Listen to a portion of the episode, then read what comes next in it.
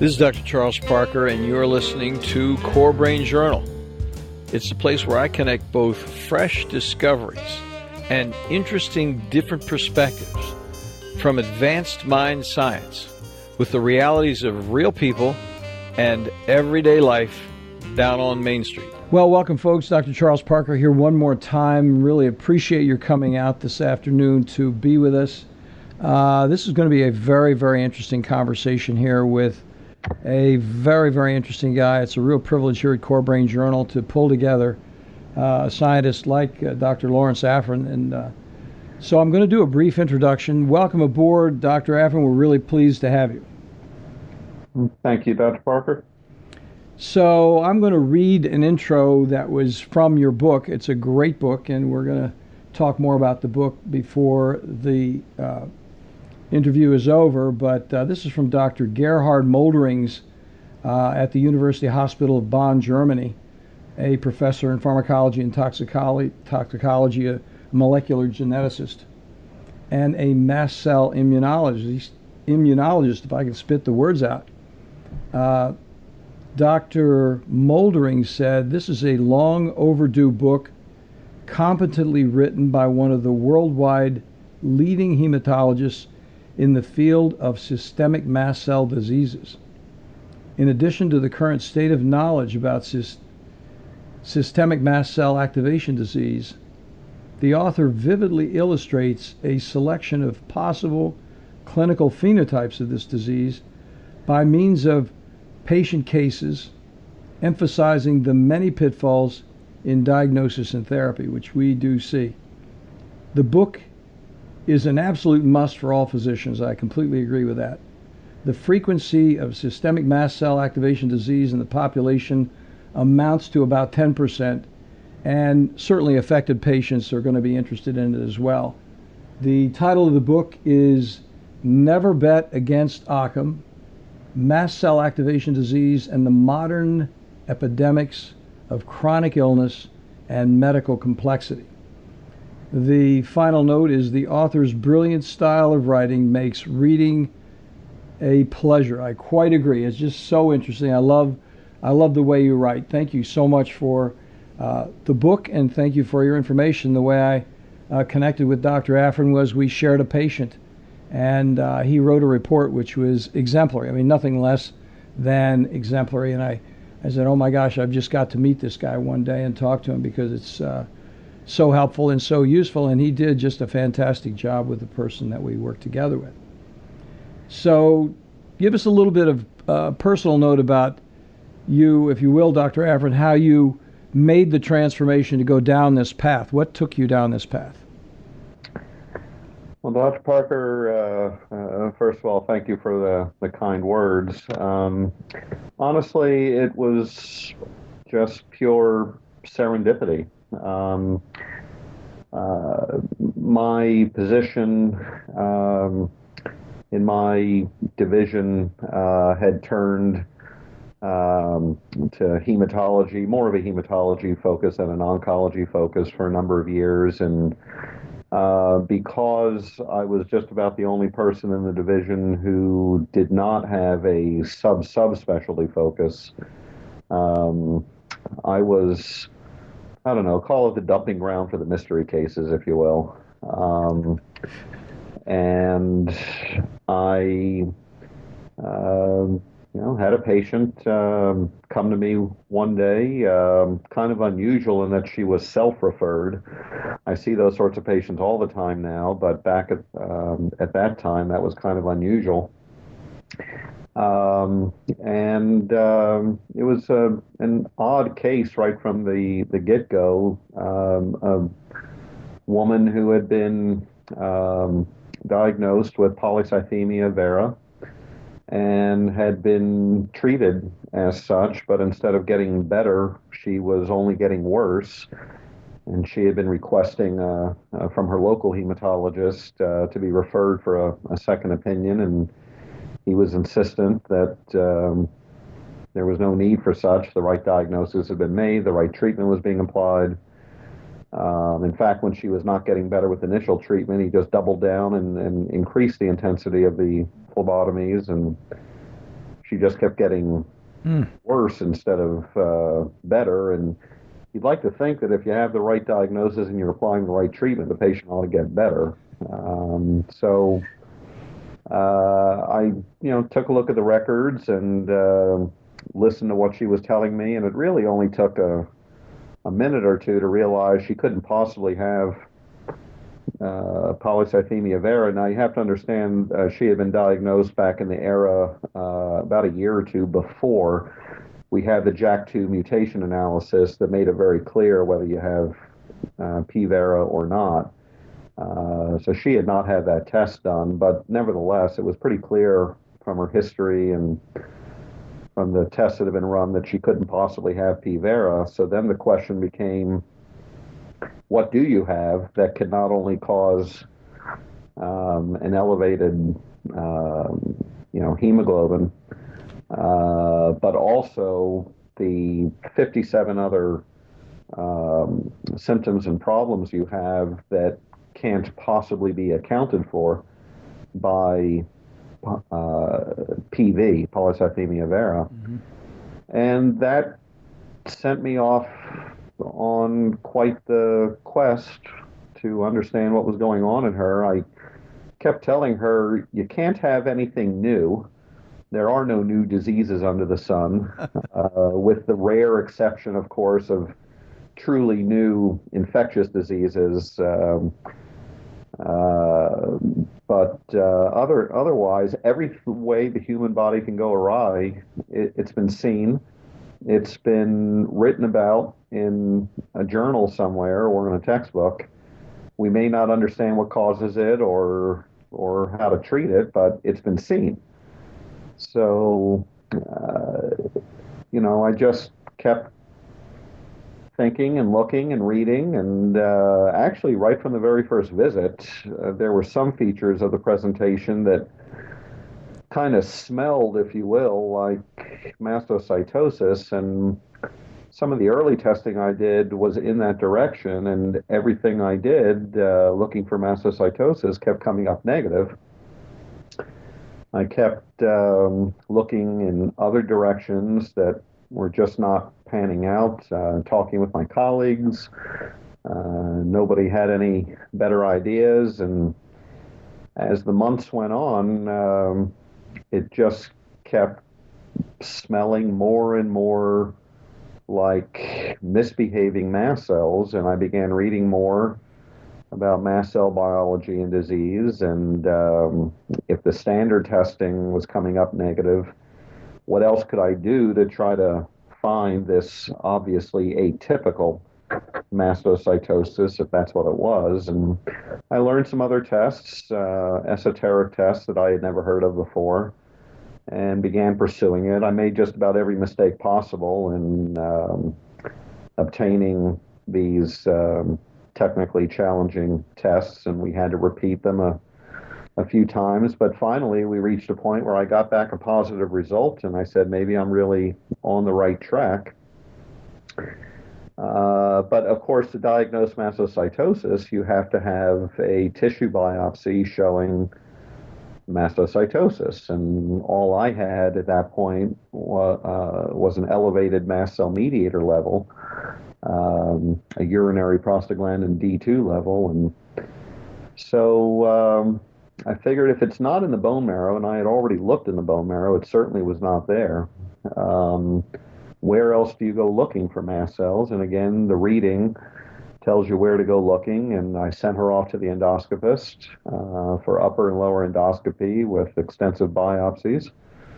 And um, uh, he uh, did the procedure, and the um, pathologist called me uh, a week later and um, told me I was completely wrong. These were the most normal biopsies he had ever seen, textbook normal. And I asked him a question I already knew the answer to.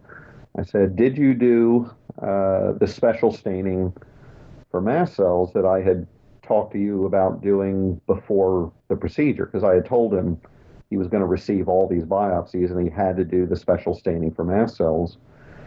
And I knew he hadn't done it because at that time, at that institution, it took about three weeks to turn around that test, and he had called me after just one week. Yeah. So uh, he fessed up and uh, said, no, didn't do it. And I said, why not? And he said, because I'm telling you, these are the most normal biopsies I've ever seen. Mm-hmm. And I said, I don't care. It has to be there. Um, you know, please do what I asked you to do. We argued for a bit, and you know, we talked about the cost of the test, and I said, cost. You you don't want to know how much money has been spent. uh, trying to figure out what's going on here and forget the money. We're talking about uh, a, a, formerly highly productive uh, woman's life that's just been completely ruined by this disease. There's cost for you. So, you know, I've been working on this for months.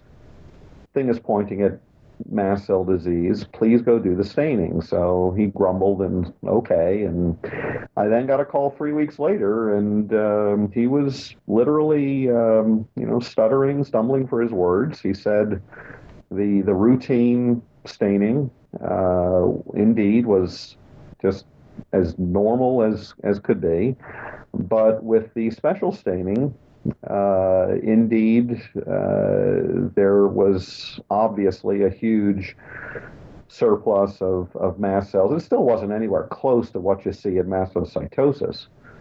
Uh, but nevertheless, there was a clear, um, substantial increase in mast cells. So um, I called her back in and I said, I think what we've got here is an atypical case of mastocytosis. I mean, the, the term mast cell activation syndrome hadn't even been invented yet. Mm. And, um, you know, so we talked a good while about how to treat this atypical case for which there was really no good antecedent uh, in the literature. And I eventually just made a decision and um, uh, started her on a medication. She came back uh, uh a month later and it was the, the, the transformation was just stunning. Mm-hmm. Um, I mean, everything was fixed. And, and, to be fair, I mean, to date, she remains one of my best responders. Mm-hmm. Uh, most people who respond don't respond as well as she did, but mm-hmm. uh, it was just a stunning transformation. Mm-hmm. Um, and then literally the day after I saw that improvement, um, I was referred another patient. Uh, I was her sixth consulting hematologist over about a five year period, and she had exactly the opposite problem. she had pure red cell aplasia. Her bone marrow had given up making red blood cells. She was heavily dependent on transfusions. And yet, when I took her history, I realized there were many things going on with her that pure red cell aplasia couldn't possibly account for. So the question again became what do you have that can not only shut down red blood cell production, but also cause all these other problems? And I had done enough reading at that point on mast cell biology and disease to realize that it was possible that just a different variant of mast cell disease. Uh, might be able to do what was happening in her. And God knows on her journey, uh, she had had every other possible diagnostic consideration for her problems evaluated and ruled out. So uh, I pursued uh, testing for mast cell disease, and the results came back fairly quickly, and I was right on the money and in pretty short, I won't you know bore you with the treatment details, but in pretty short order, uh, we had fixed up her hemoglobin, which was hanging around. Uh, no, around five or six, you know, severe anemia, in spite of two to three units of blood being transfused every two to three weeks. Mm. Um, in about, oh gosh, I think it was about four to six weeks, we had our hemoglobin up to 13. Um, with mast cell targeted treatment. Um, and just one more anecdote, and then I'll break here. Um, very shortly after that uh, success, I was reconsidering another patient I had been uh, struggling with, another mystery case uh, I'd been struggling with for about four years at that point. An unfortunate middle aged woman with um, a disease I had never even heard of in training, uh, but apparently has been in the literature since the 50s uh, burning mouth syndrome. Mm-hmm. she had been you know, re- reasonably healthy until one day in her mid 50s, uh, her mouth just starts burning out of the blue. Uh, there was some burning through the rest of her GI tract, but the, the problem was, you know, far dominantly in the mouth. And on a pain scale from zero to 10, she was living with 11 out of 10 pain every waking moment of every day. And uh, after about a year of being evaluated by every specialist uh, imaginable, and you can also imagine all the testing and, and uh, scopings and biopsies and whatnot she had undergone uh, with nothing being found. Eventually, an enterprising endocrinologist found a sky high chromogranin level and said, Oh, you must have a neuroendocrine cancer. And so I'll send you off to oncology. And because you know there are relatively few of those cancers, we didn't have any sub sub specialists in that area. So she got sent to the dumping ground for the mystery cases, and um, I walked in the room and. And what struck me, I mean, there's no question she was in a lot of pain uh, from the burning in her mouth, but mm-hmm. you know, somebody who has a neuroendocrine tumor so advanced to be causing a chromogranin level as sky high as she had, you would have expected that patient to look like an advanced cancer patient is expected to look. Yes. Yes. And she didn't look anything like that. And so it was a real puzzle then as to how she could have such an advanced neuroendocrine cancer. And nevertheless, I, I did what I was trained to do with neuroendocrine cancer. I ran every test that you're supposed to run to look for neuroendocrine cancer, and every single test came up negative. And I called the top five neuroendocrine cancer experts in the country and reviewed the case of them and said, What am I missing? and they unanimously applauded me for you know how thorough a workup I had done, and the, their best thoughts were, it has to be there. The cancer has to be there because there is no other explanation for a chromogranin that high. So we just recommend you keep repeating this $20,000 set of tests every six months or so until you find it. And it didn't make a whole lot of sense to me, but you know, I kept trying to think of other diseases. I kept reading more about chromogranin biology. And, you know, long story short, uh, I, after seeing my first two patients with mast cell disease, uh, mast cell activation syndrome, who um, had presented so differently from one another, you know, that made me aware this can really present, uh, mast cell disease can really present very heterogeneously. And then I uh, stumbled across another piece of uh, literature that showed me that, um, or another reference online that showed me that uh, the mast cell actually is a potential source of chromogranin. And in fact, when you don't have uh, heart or renal failure or proton pump inhibitor use or a neuroendocrine cancer, uh, just about the only remaining known source for chromogranin is the mast cell. So, you know, after having figured out my first two patients and then making these connections, I went ahead and did the testing in this burning mouth syndrome patient, and indeed, there it was. I'll be doggone. And I brought her in and I said, I think we've got it, and let me try you on, you know, such and such treatment. And honest to God, in 48 hours, her pain went from 11 out of 10 uh, to 1 out of 10. Man. Um, it was just amazing. And so from there on, it just sort of started rolling that, you know, I started just, you know, thinking uh, you know, with these various mystery cases, uh, patients with chronic multi-system polymorbidity of a generally inflammatory plus minus allergic theme, I said, you know, is it possible that there might be a mast cell activation disorder here? And this was about the time that um, you know, a, a, the earliest writings in mast cell activation disease were coming into the literature, and the term mast cell activation syndrome was being coined. And uh, bottom line is, the more I began looking for it, the more I began finding it. The more I began finding it, the more I began treating it, and the more I began treating it, the more that these patients who typically had been chronically, mysteriously ill for decades finally started getting better.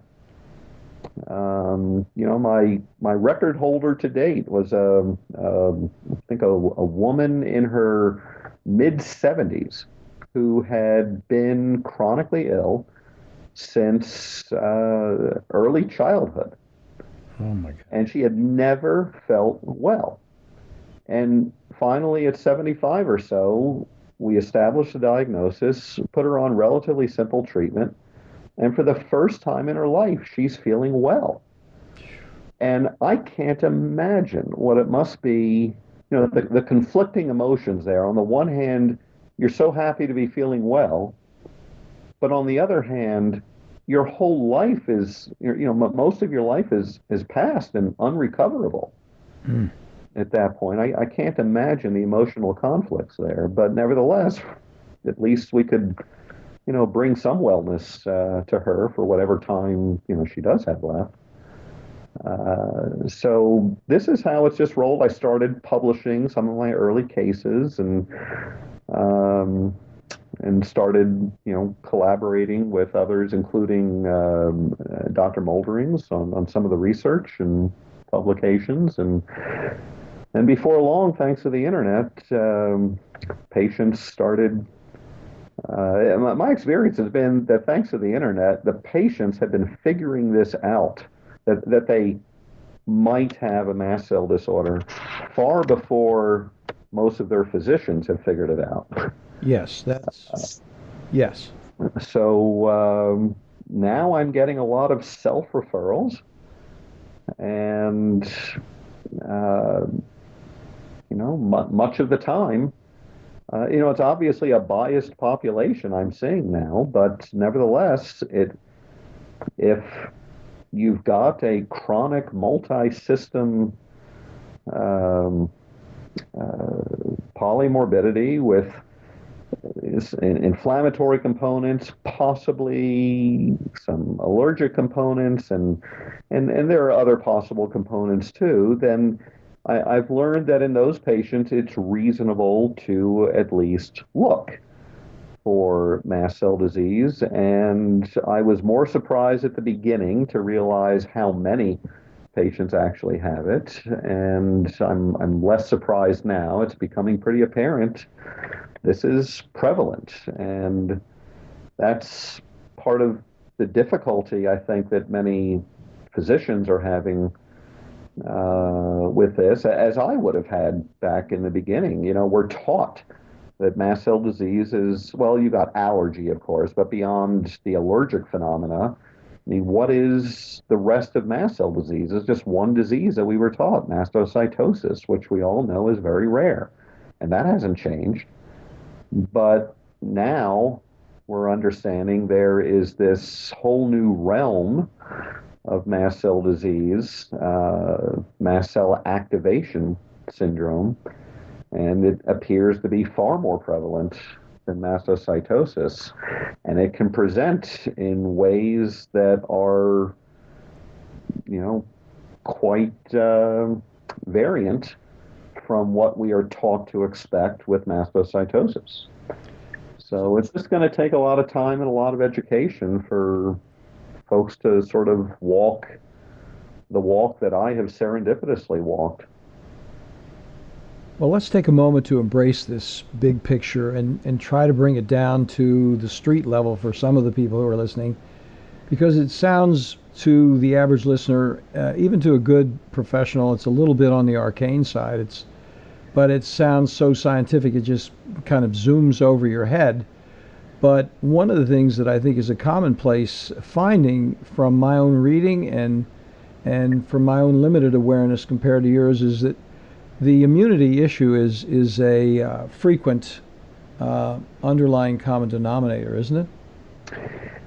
Well, the immune system uh, is potentially affected in this disease in the same fashion that every system in the body is potentially um, affected by this disease. That certainly doesn't mean that every system will be affected by the disease. Again, it's highly variable from one patient to the next, but you're right, the immune system certainly can be affected by this. The mast cell, of course, is is an integral part of the immune system. But when the immune system is not working properly, there's a whole range of consequences that can happen that doctors have known about for a very long time.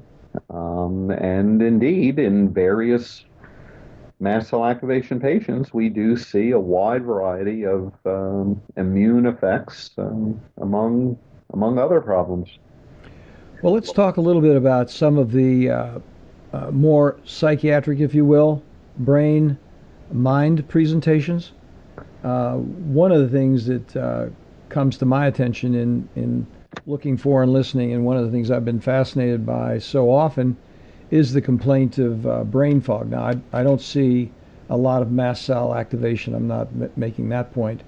But brain fog seems so ubiquitous to treatment failure individuals who are coming for second, third, fourth opinions. I'm kind of the same way you are in terms of uh, psychiatric conditions, in that we like the problem of of having a, a, a, an apparently untreatable situation. It's it's interesting to me, and I and I think if we just keep digging and looking further, it's one of the reasons we got into uh, referring this individual over to you because uh, there there are some answers if we just keep digging for them. So back to it. So what would you say would be from our listeners or Core Brain Journal listeners? So what would you say about brain fog, headaches, those sorts of things? What could they look for that might be relevant? Sure. Um, well, uh, again, there is no system in the body that is immune, including the immune system, to potentially being affected by um, uh, aberrant mast cell behavior. Mm-hmm. Um, and that includes the uh, the neurologic sim, uh, system. So there's a huge spectrum of neurologic, psychiatric, let, us just call it neuropsychiatric uh, symptoms and morbidities that can arise from mast cell disease. You know, it's interesting that uh, if you look from you know the hundred thousand foot level at the neuroscience. Uh, the human neuroscience literature over the last, oh, I don't know, 15, 20 years, that there's been this developing undercurrent that uh, a large fraction of neuropsychiatric disease bears at least some component of central nervous system inflammation. Yes. And there are there's also developing literature that efforts to treat that inflammation, sometimes just as simply as aspirin, um, can actually be a useful adjuvant treatment in some patients with various neurologic and psychiatric uh, disorders. And yet, for all of the developing appreciation that there is central nervous system inflammation uh, in many of these neuropsychiatric disorders, it has remained quite the mystery as to what the source of that inflammation is. Yes.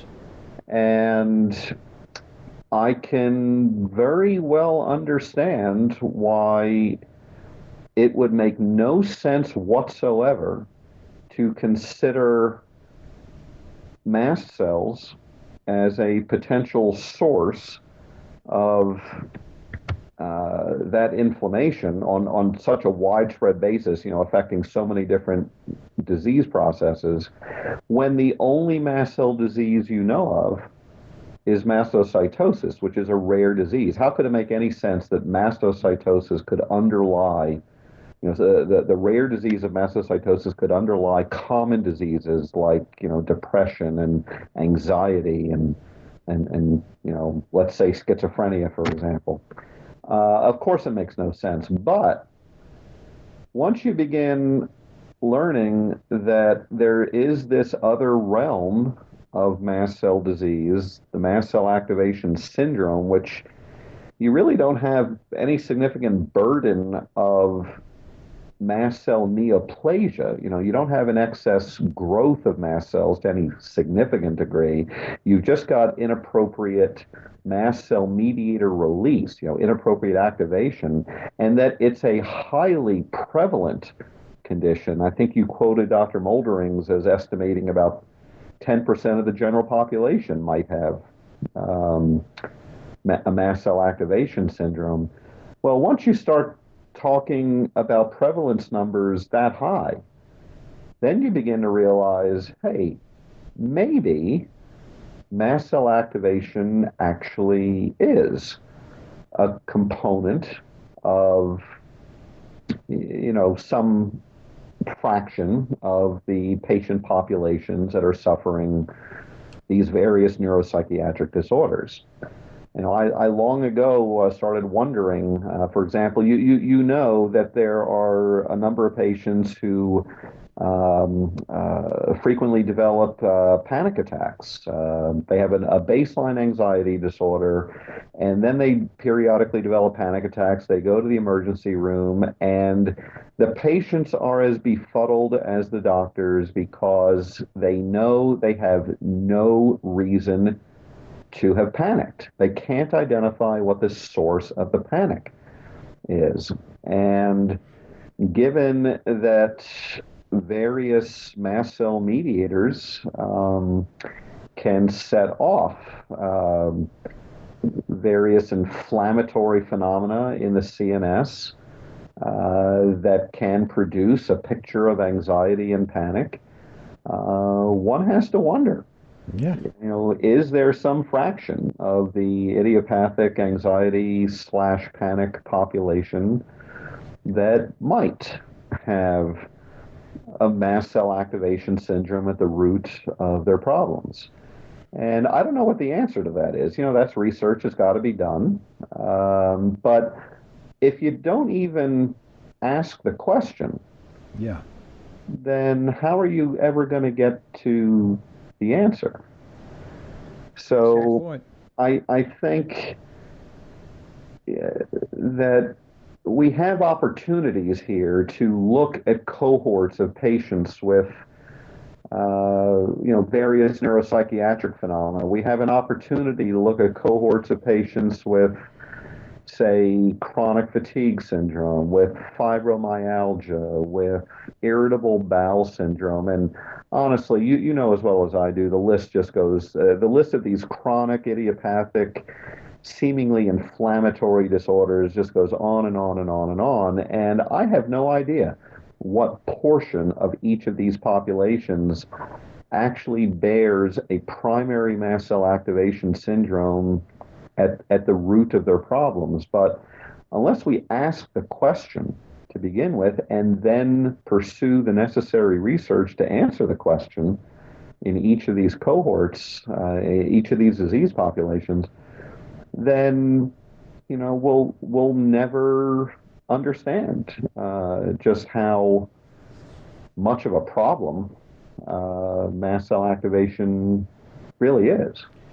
Now, Dr. Afrin, what would you say to a guy like myself who's out here in the street who is not trained in internal medicine hematology as you are, who has a person come in?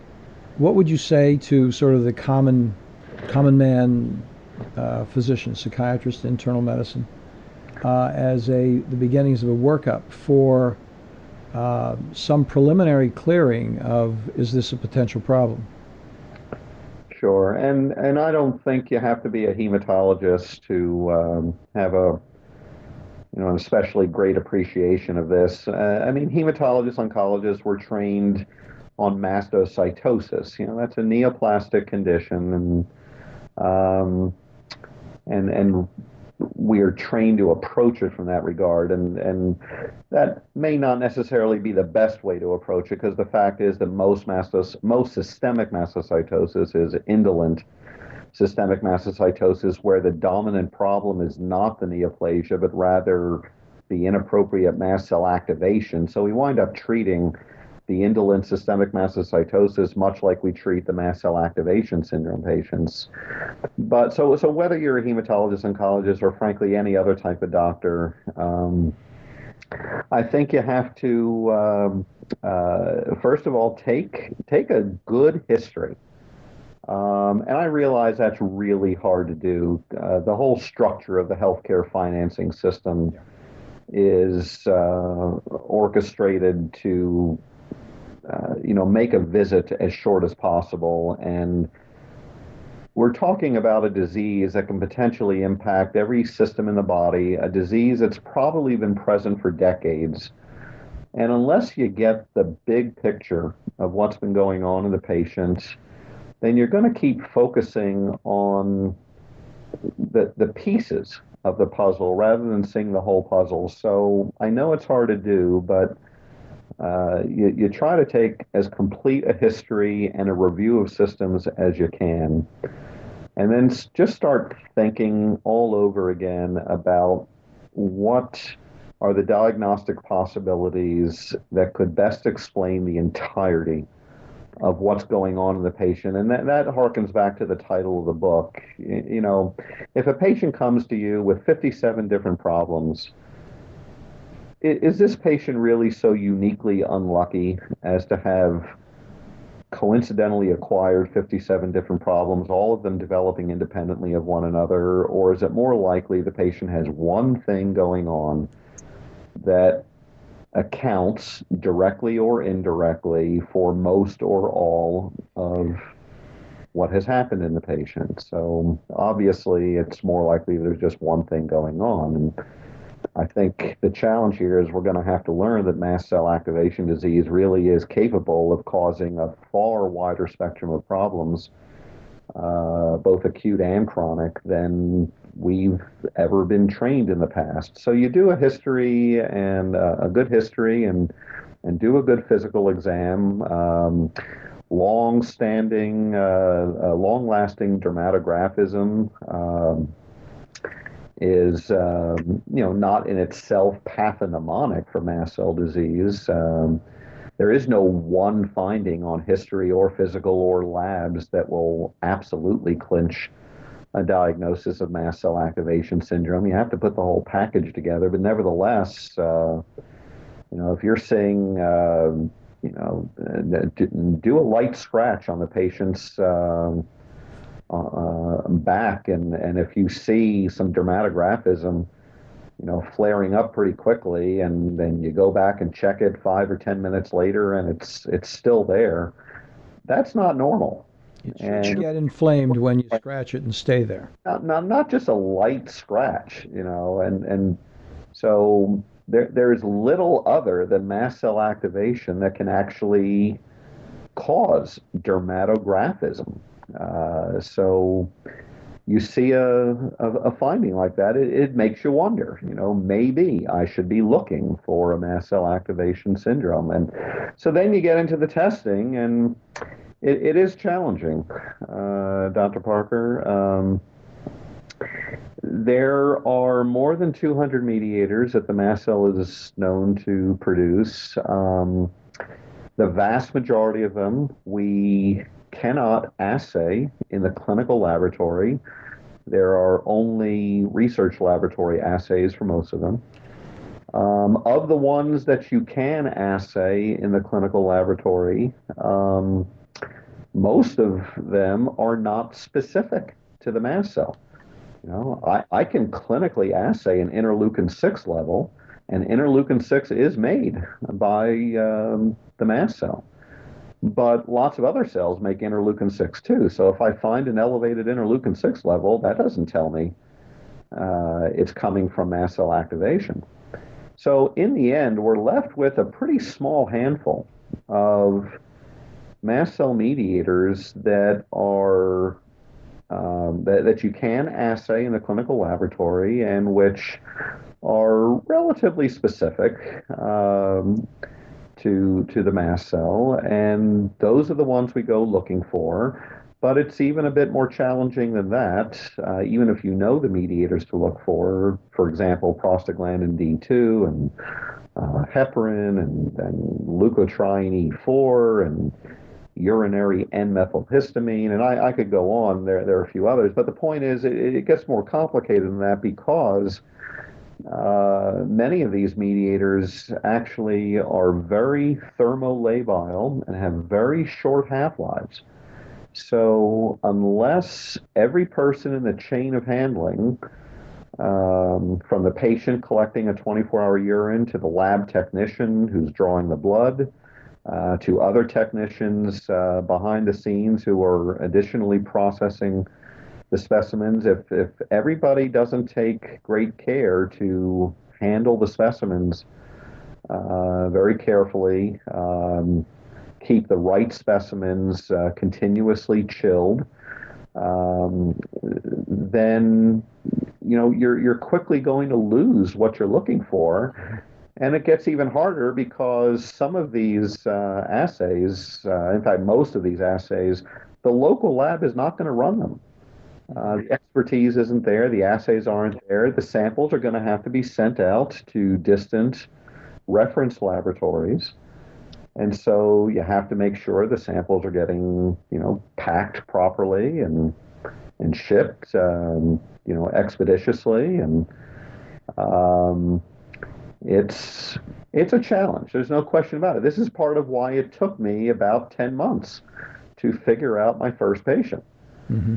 Uh, and yet, at the same time, I can tell you that if you do put in a little bit of effort to teach the patient and to teach everybody in the chain of handling in the lab about what they've got to do to get this done right, then indeed you are able to fairly routinely find uh, evidence of mast cell uh, activation in a patient whose history uh, and exam are consistent with mast cell activation.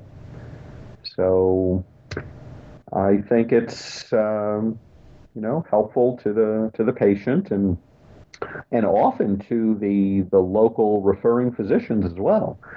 That you know, after so many years of, of a diagnostic mystery, uh, with so many tests, you know, coming back negative, so many tr- empiric treatments proving relatively unhelpful, and finally you're able to identify, yeah, there there really is a problem here a definable problem uh, and a treatable problem, uh, I, I, think you can accomplish a lot of good there. You know, a lot of these patients, in fact, my experience has been the majority of them, uh, have been labeled by not only some of their doctors, but also uh, sometimes even family and acquaintances as psychosomatic.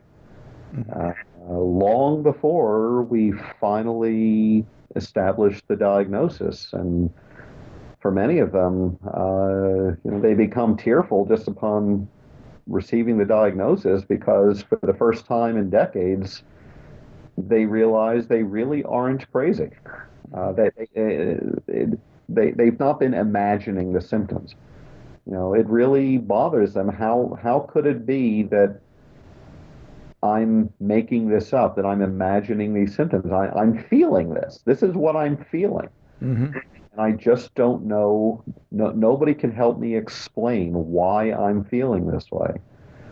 Well, you know, now we know another disease that might explain uh, you know the the mysteries that are going on in some patients. I don't want to make any sweeping generalizations. I want to be very clear that you know it, it's certainly not the case that every patient with a mystery illness uh, has a mast cell activation disorder.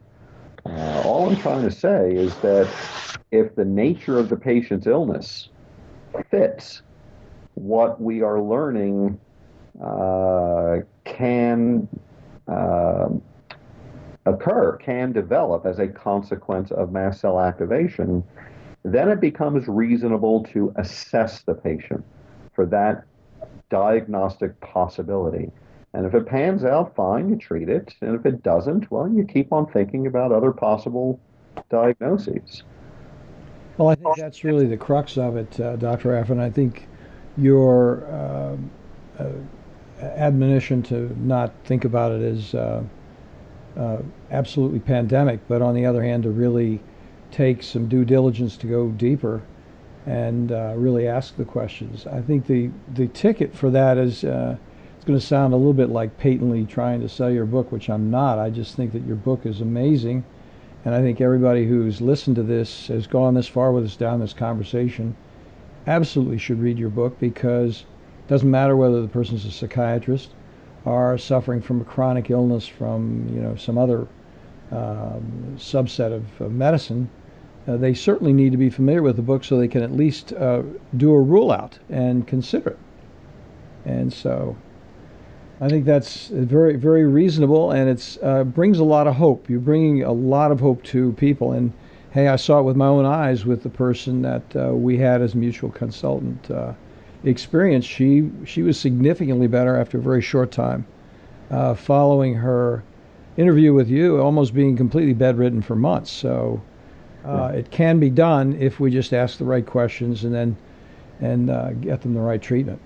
I think it is worth noting that, you know, given the extreme heterogeneity with which this apparently presents, and then, you know, we can talk at another time if you want about uh, why that might be, there shouldn't be any surprise that there's extreme heterogeneity in therapeutic responsiveness as well. And even though it's been my experience that most of these patients can eventually find significantly helpful therapy. I think we have to understand that there's a whole spectrum to to this, and and there are some patients who are so fortunate that they find very helpful therapy very quickly, mm-hmm. and then there are other patients at the opposite end of the spectrum who are literally trying uh, so many different medications uh, for such a long time that it's several years before they find uh, truly helpful medication. And similarly, on the cost spectrum, there are some patients who find very helpful therapy very cheaply, and there are some who find uh, helpful therapy only once they get to the point of trying extraordinarily expensive drugs. So those are the two ends of the, the spectrum. And of course, the majority of patients are somewhere in the middle. Mm-hmm. Uh, so I don't want to, you know, uh, give any misimpressions that everybody who gets diagnosed with this is going to find substantial improvement in you know just a few weeks or months. Yeah. Uh, that's that's not uh, the case, and yet what I've seen is that if both the patient and the treating physician are sufficiently patient and persistent and methodical in stepping through the trials of the many medications that have been shown helpful in various mast cell activation patients, then it is the case that most of these patients will find, will eventually find uh, significantly helpful therapy. Yes, I think it's uh, a very excellent point of uh, clarification, and and certainly I didn't wish to imply that that uh, that blanket uh, statement, but it was just so inspirational, really, to see when it does work right, that it's it's encouraging for listeners who have some who need some reassurance about where they're going to go and what they're going to do that it's possible at least. So. Well, listen, Dr. Afrin, we've uh, went a little over time, but I, I can't tell you how much I've appreciated talking with you, and I and I would look forward to talking with you again in the future. I think if we could take it to the next step and hone in a little more on uh, some of the multiple presentations that it does have in the office, it might it might open some more doors uh, for speculation and uh, uh, investigation. I I agree. It certainly has opened my eyes. Well, thank you very much for taking the time. I really appreciate it, and I, I know our audience is going to be very uh, appreciative as well. What I'm going to do is have a book giveaway for your book, and it's going to be at corebrainjournal.com forward slash 028 download. And if people want to get Dr. Afrin's book, just it'll be open for about two weeks from the time this is published. Dr. Afrin, this won't be up for about a month because we've got some some things in the production queue, but uh, I'll let you know when it comes up so you can be, you know, forewarned about the publication. So. All right. Thank you very much. Thank you very much, sir. Have a good day. Thanks for listening to Core Brain Journal. We're working every day behind the scenes to bring you reports that connect research benches with those street trenches. Here we share the complexity of mind science because, as you know, details really do matter. One of the most pervasive, misunderstood challenges is how commonplace medications, like those written for ADHD, are used so regularly without clear guidelines. If you think you'd like more specifics, take a minute to download my two page PDF packed with video links and references on the absolute essentials of how to start ADHD medications. They're easily available at corebrainjournal.com forward slash start. Thanks for listening. Do connect and stay tuned. Together we can make a difference.